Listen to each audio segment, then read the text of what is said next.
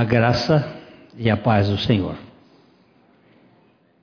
Você sabe que essa não é uma não é uma saudação apenas. É uma realidade espiritual. Nós temos duas realidades que são para nós a, a exterior e a interior. Vamos abrir a nossa Bíblia em 2 Coríntios, no capítulo 4.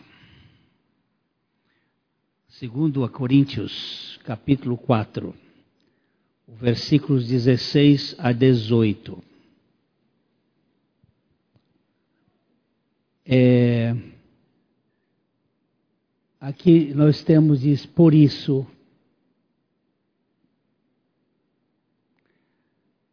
Esse por isso está ligando ao que foi dito anteriormente. Aí nós não vamos é, ter tempo para ver o que estava anteriormente. Mas esse por isso está dizendo: não, não fiquemos exaustos, não desanimemos. Pelo contrário, mesmo que o nosso homem exterior se corrompa, contudo, o nosso homem interior se renova dia a dia. Eu vou ler o texto todo e depois a gente vai voltar. Porque a nossa leve e momentânea tribulação produz para nós eterno peso de glória acima de toda comparação, não atentando nós nas coisas que se veem. Puxa um pouquinho para cima.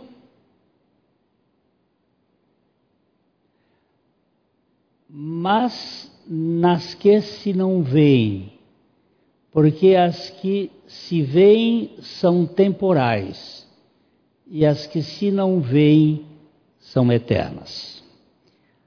Fala conosco, Pai, pela tua palavra e pelo teu Espírito. O versículo ah, 16, ele diz que é para nós não desanimar.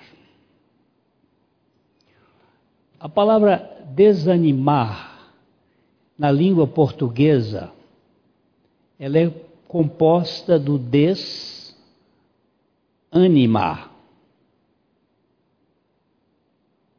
Anima é alma. A alma. Desanimar é ter a alma sem vida, sem ânimo. A alma e o espírito não são a mesma coisa. A palavra de Deus mostra que eles não são a mesma coisa. Nós vamos pegar textos aqui, só comparando, e a gente vai é, olhar algumas realidades. Em capítulo 2 de Gênesis, por favor, capítulo 2 de Gênesis, versículo 7, nós temos Deus formando o homem. Deus no Éden formando o homem. Então, formou. Vocês vão encontrar esta palavra, a primeira vez que ela é aplicada por Deus é na formação do homem. Ele criou as outras coisas, ele fez tudo pelo sopro da sua boca. O poder da palavra de Deus. Ele falava e as coisas aconteciam. Mas quando ele foi formar o homem, ele não fez pelo sopro da sua boca.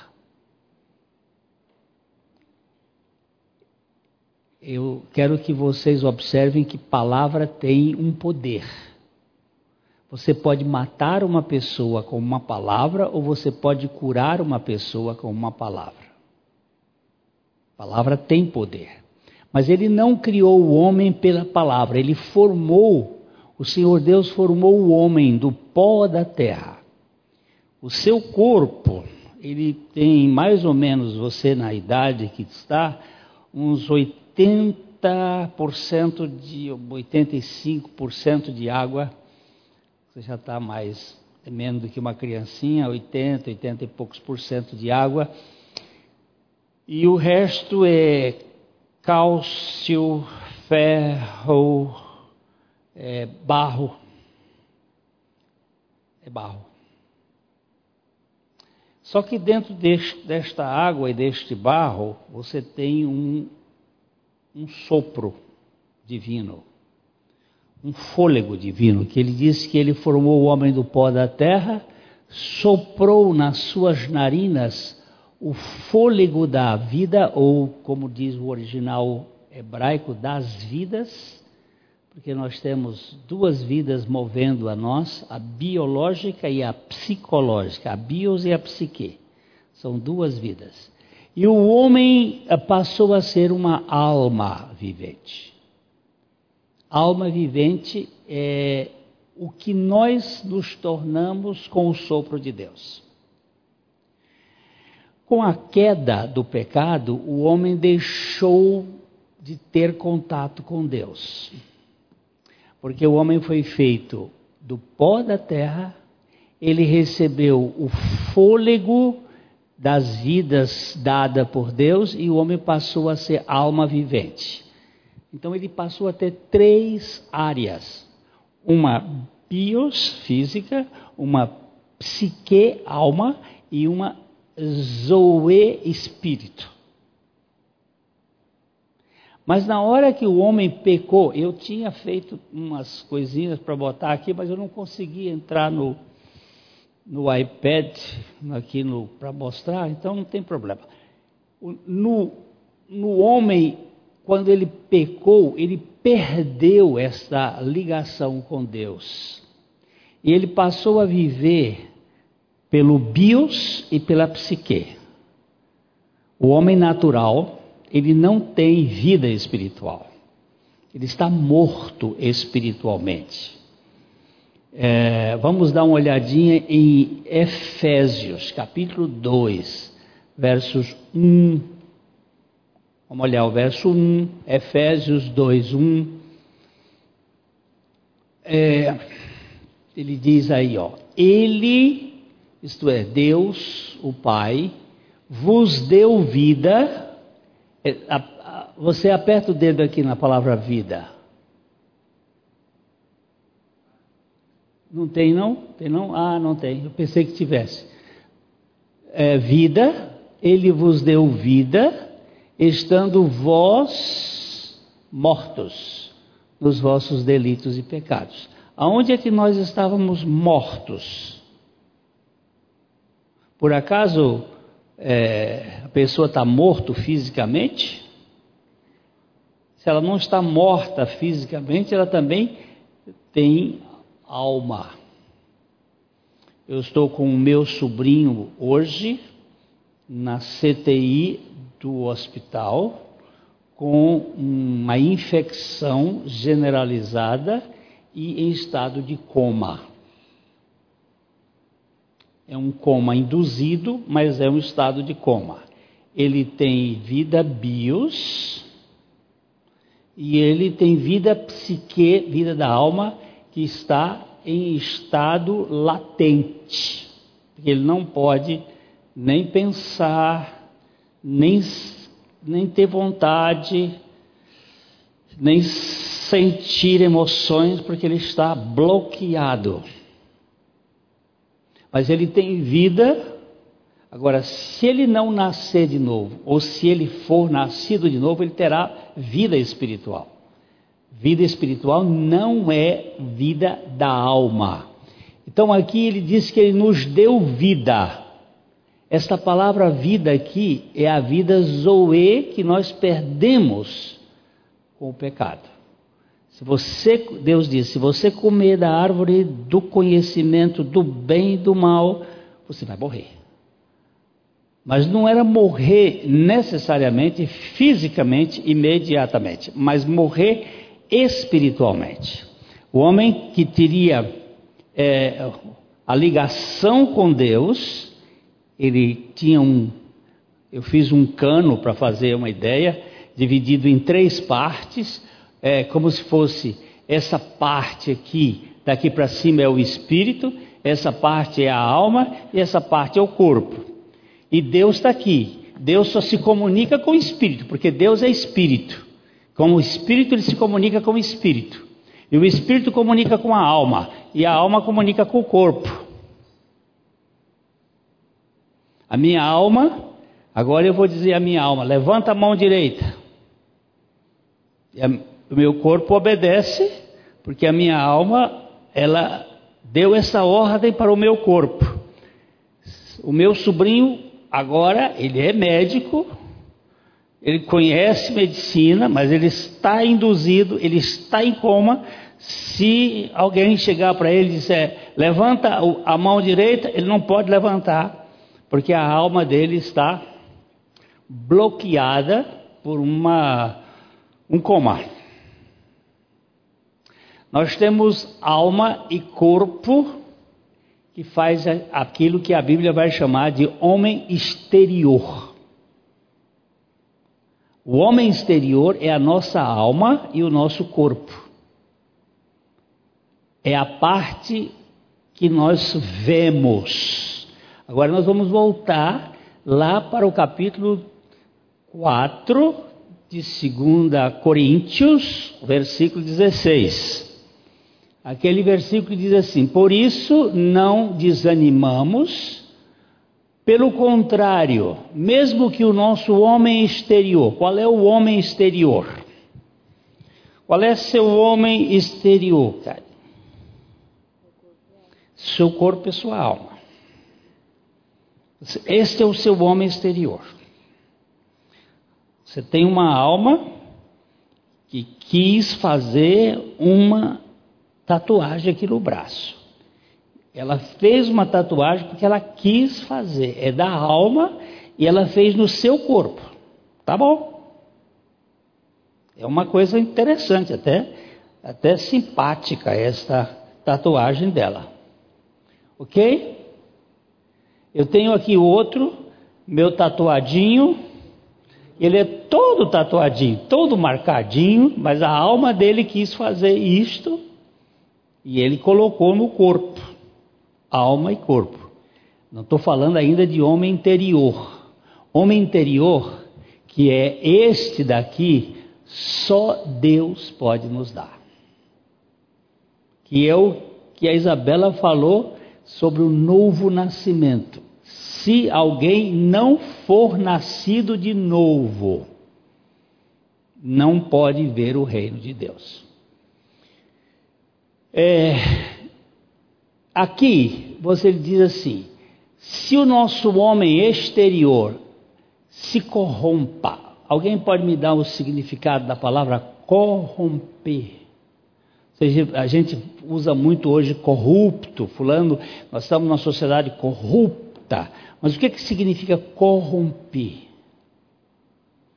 Hein? Sujar. Pode ser, mas não é bem isso. O corromper é envelhecer, é apodrecer, hein? deteriorar.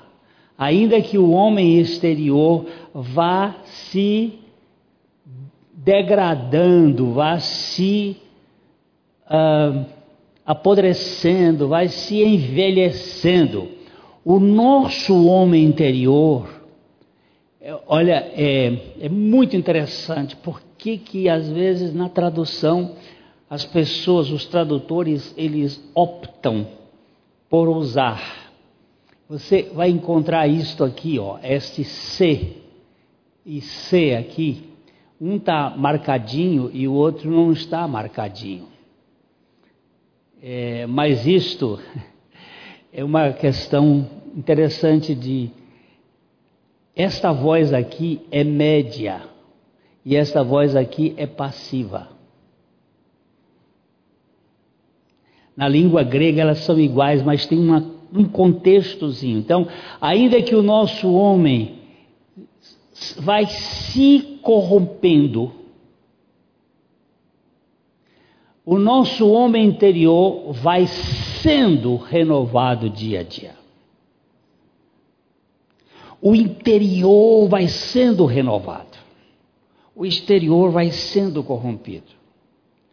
Eu, quando eu vinha dirigindo para cá hoje, aqui, depois do Vicente Rijo, eu senti um, minha mente fazer alguma coisa assim, como se eu fosse desmaiar.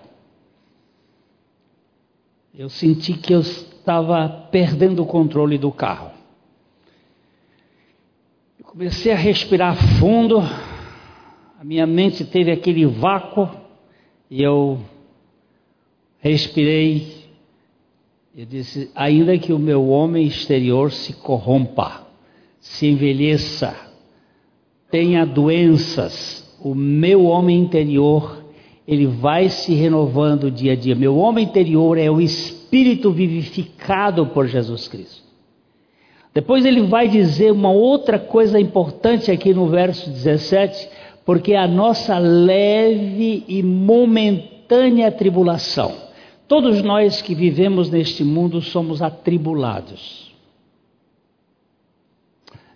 já que você está bem aqui na minha frente, esta, essas duas meninas queridas, agora em janeiro, perderam o pai. Ele, num desastre de barco, um homem forte, nadador, e ele partiu. É tribulação, é dor. Mas o nosso homem interior se renova dia a dia. Esta semana eu tive uma das experiências mais preciosas no meio dos homens que a gente trabalha, com o Marcos. Marcos é um nosso irmão. Ele tem dois filhos, ou tinha dois filhos com ela. Ela é uma doença, que é uma, uma atrofia, uma é, la, la, lateral amiotrófica, é esclerose lateral amiotrófica. É aquela doença do, do físico que vai paralisando. O Marcos tem dois filhos com essa doença. Ele perdeu o mais velho quarta-feira passada. Ele, com 19 anos, o filho dele acabou sofrendo, hum, foi atacando o pulmão e o coração e ele faleceu. E o Marcos, eu espero que ele, se ele vier amanhã aqui, eu vou ver se ele dá um testemunho. Ele é, era gago, completamente gago. Eu conheço o Marcos há cinco anos. Ele, quando ia me contar um caso, ele sempre, ele é um homem de Deus, um homem espiritual. E quando ele me contar uma história, se a história fosse de um minuto, ele levava cinco para contar a história, porque ele tropeçava aí. No dia que o filho dele morreu, quarta-feira da outra semana, ele pediu a Deus que ele queria dar um testemunho na hora da, do sepultamento. E ele disse ao Senhor: Senhor, desimpede minha língua. Eu preciso falar da conquista que o Senhor fez. Porque eu queria o meu filho comigo, mas o Senhor resolveu curá-lo para ti resolveu levá-lo como um instrumento teu. E eu perdi para o Senhor, porque o Senhor é mais forte. Mas eu preciso testemunhar isso para essas pessoas. E ele foi à frente e começou a falar sem gaguejar. E a língua dele foi solta. Ele não tem mais um tati-bitate. Soltou. E ele testemunhou para nós exatamente deste contexto do homem interior. O homem interior é aquele que se conecta com Deus. E só pode se conectar com Deus espiritualmente. E como disse Isabela, para que nós possamos ter vida espiritual, precisamos nascer de, novo, nascer do alto, não é nascer fisicamente, é nascer de Deus. E aí ele vai dizer assim: olha aqui, a nossa leve e momentânea tribulação produz para nós eterno peso de glória. Aqui nesse mundo nós vamos passar por tribulações, vamos passar por dores, por momentos difíceis, por problemas. Não existe ninguém que não tenha problema nesse mundo. Uns mais, outros menos. Todos nós somos afligidos. Isto aqui é um trabalho da graça de Deus para produzir um peso de glória. A glória é aquilo que nós fomos destituídos pelo pecado, acima de toda comparação. Aí no verso 18, sobe um pouquinho, ele diz assim: não atentando nós nas coisas que se veem. É aqui que está a história. Não olhando nós nas coisas que se veem ou que se sentem, mas nas coisas que se não veem, porque as que se veem são temporais e as que se não veem são eternas. Eu olho para esta flor, é um conjunto aqui de orquídeas. Que coisa mais linda essas orquídeas. Posso ficar aqui um tempo contemplando essa coisa, mas isso aqui é temporal. Isso aqui tem fim. Isso aqui acaba. E o que minha Bíblia foi me dizer é que eu não devo atentar nas coisas que eu vejo mas sim atentar naquilo que eu não vejo. Eu tenho que atentar no plano espiritual, nas coisas que eu não vejo, porque as coisas que a gente vê, estas coisas são passageiras, elas são temporais. Se a gente for, por exemplo, para é, Hebreus 11, 1. Hebreus 11, 1.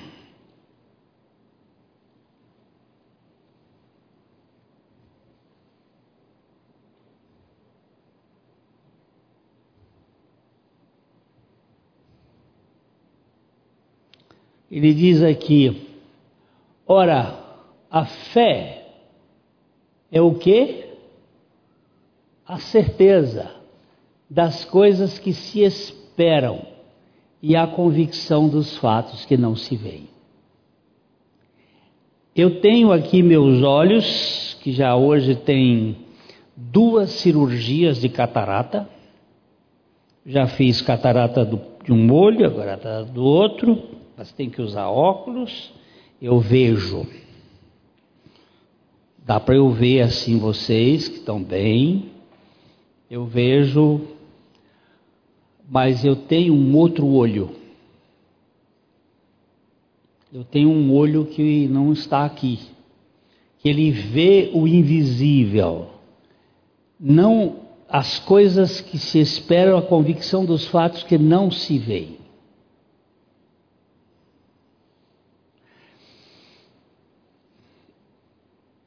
No verso 3, ele diz que pela fé nós entendemos que foi o universo formado pela palavra de Deus, de maneira que o visível veio, o visível veio a existir das coisas que não se veem ou não aparecem.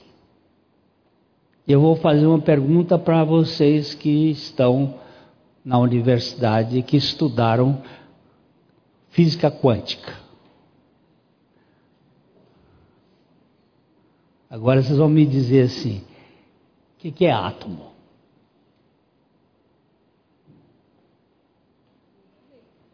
Nunca estudou? Nem física mesmo, física.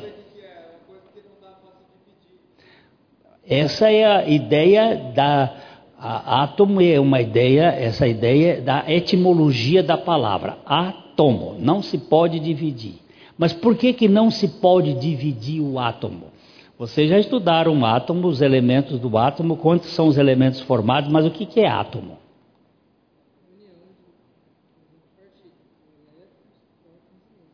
E o que, o que, que é elétron, que é próton, que é nêutron? Quanta, quem já viu um elétron, um próton e um nêutron?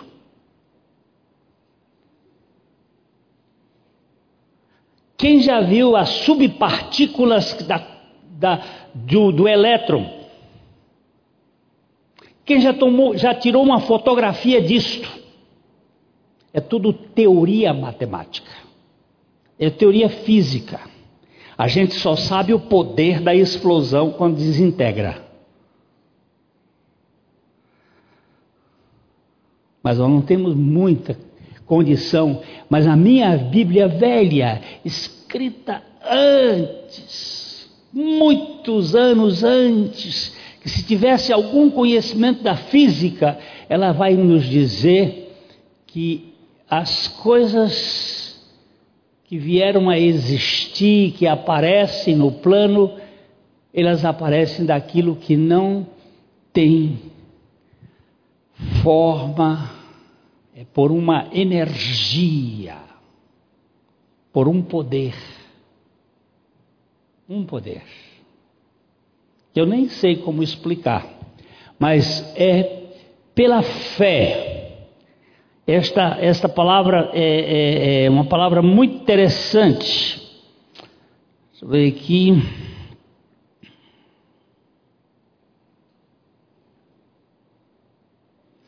Vamos dar uma olhadinha em Romanos 8, 24. Romanos 8, 24.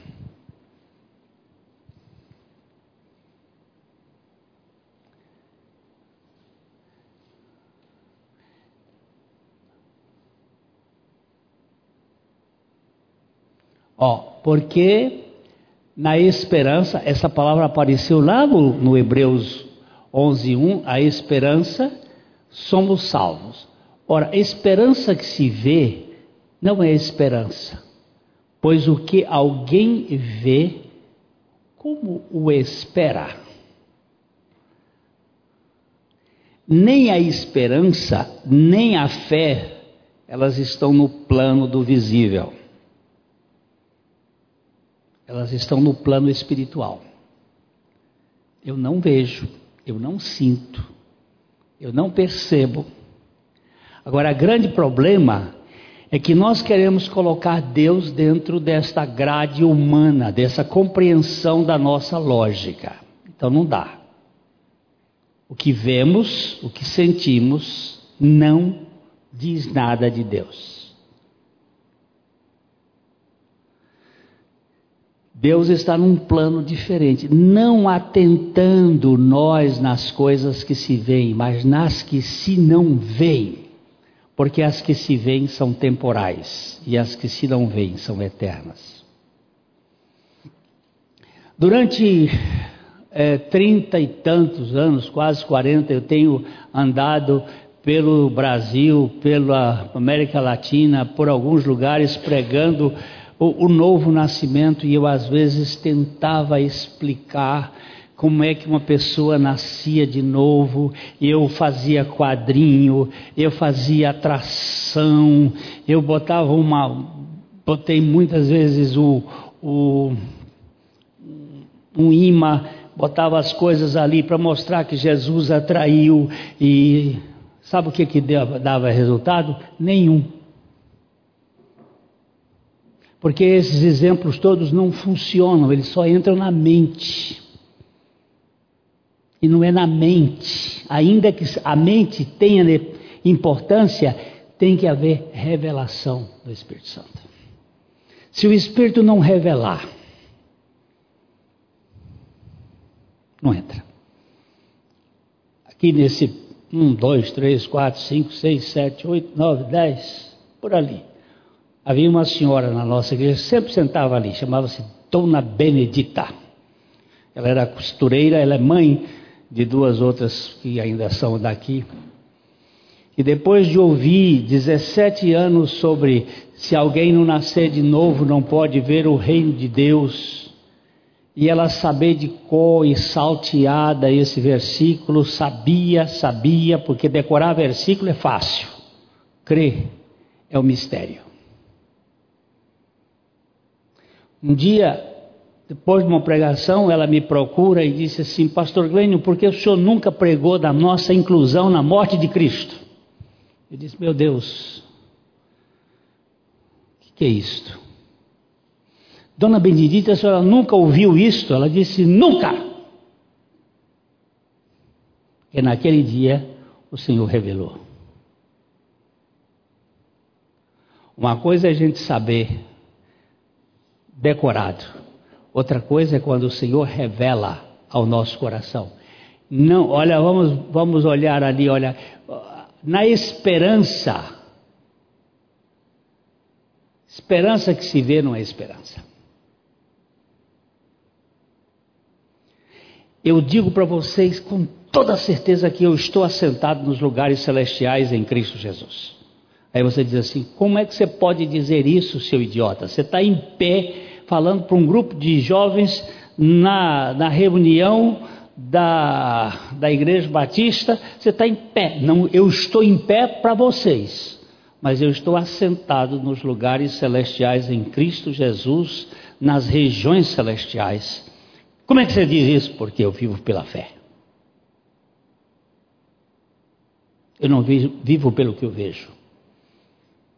Espiritualmente, eu já estou lá porque, primeiro que eternidade, vamos dizer aqui, aqui é a eternidade passada, aqui é a eternidade futura e aqui é o tempo. Aqui é do começo, no princípio, aqui é o fim do princípio, mas Deus está em tudo isto e isto aqui não existe para Deus. Tempo é para nós. Agora você quer botar o infinito dentro do, da sua cabeça finita, aí não cabe. Ele fica sem compreensão. Tudo que está acontecendo aqui, eu já estou lá e já estou lá em Cristo Jesus. A eternidade pertence ao homem desde a sua criação. Isso é o que vai dizer o capítulo 7, o verso 20 de Eclesiastes. Que Deus fez a eternidade para o homem. Então, nós tentamos entender as coisas de Deus, mas elas são invisíveis, são além da nossa compreensão. Eu espero aqui que você leve a sério o que a palavra de Deus está dizendo. Você não pode atentar para o que você vê. Você não tem condições. O que você vê é temporal e acaba. O que você não vê é eterno.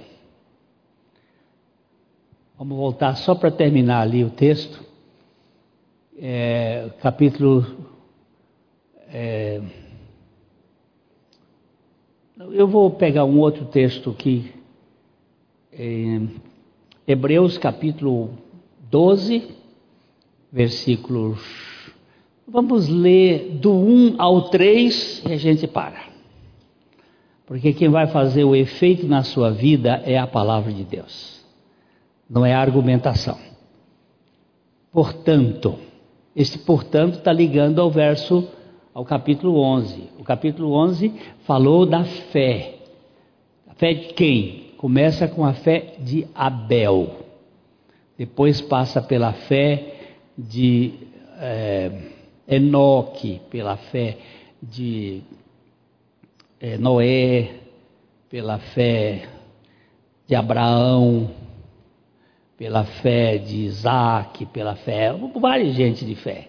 E aí ele diz, portanto, também nós, aí para aquelas pessoas da época e para nós aqui em Londrina e para nós na face da terra. Tá, portanto, também nós, visto que temos a rodear-nos uma tão grande nuvem de testemunha, desembaraçando-nos de todo o peso do pecado que né, a gente tinha tanta coisa para falar. o peso da glória contra o peso do pecado.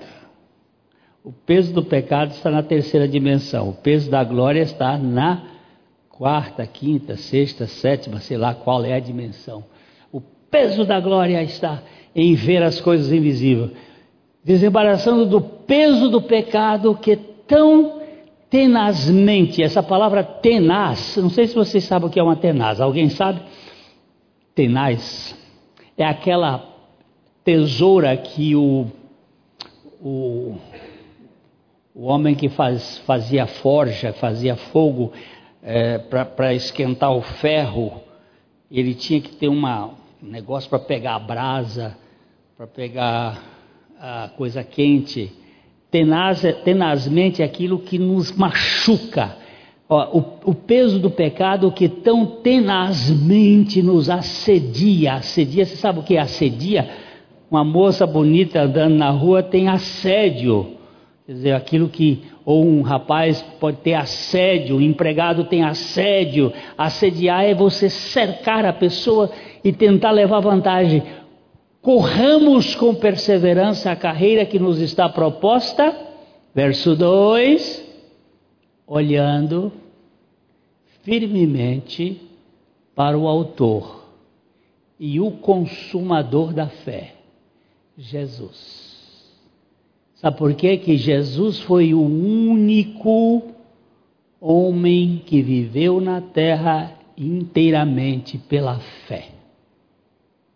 Ele não procurou sentir ou entender as coisas, ele disse que tudo quanto o pai dele falava com ele e ele vivia, por isso ele é o autor e o consumador, ele é o, o agente e o executivo da fé. Não existe fé sem Jesus. Ele é o autor da fé o qual, em troca da alegria que lhe estava proposta, ele suportou a cruz, não fazendo caso da vergonha, essa palavra aqui, ignomínia da cruz, e está sentado ao trono, trono de Deus. E ele diz no verso 3: Considerai, esta palavra aqui, ó, considerai é uma palavra que tem ligação com o mundo astronômico, o sideral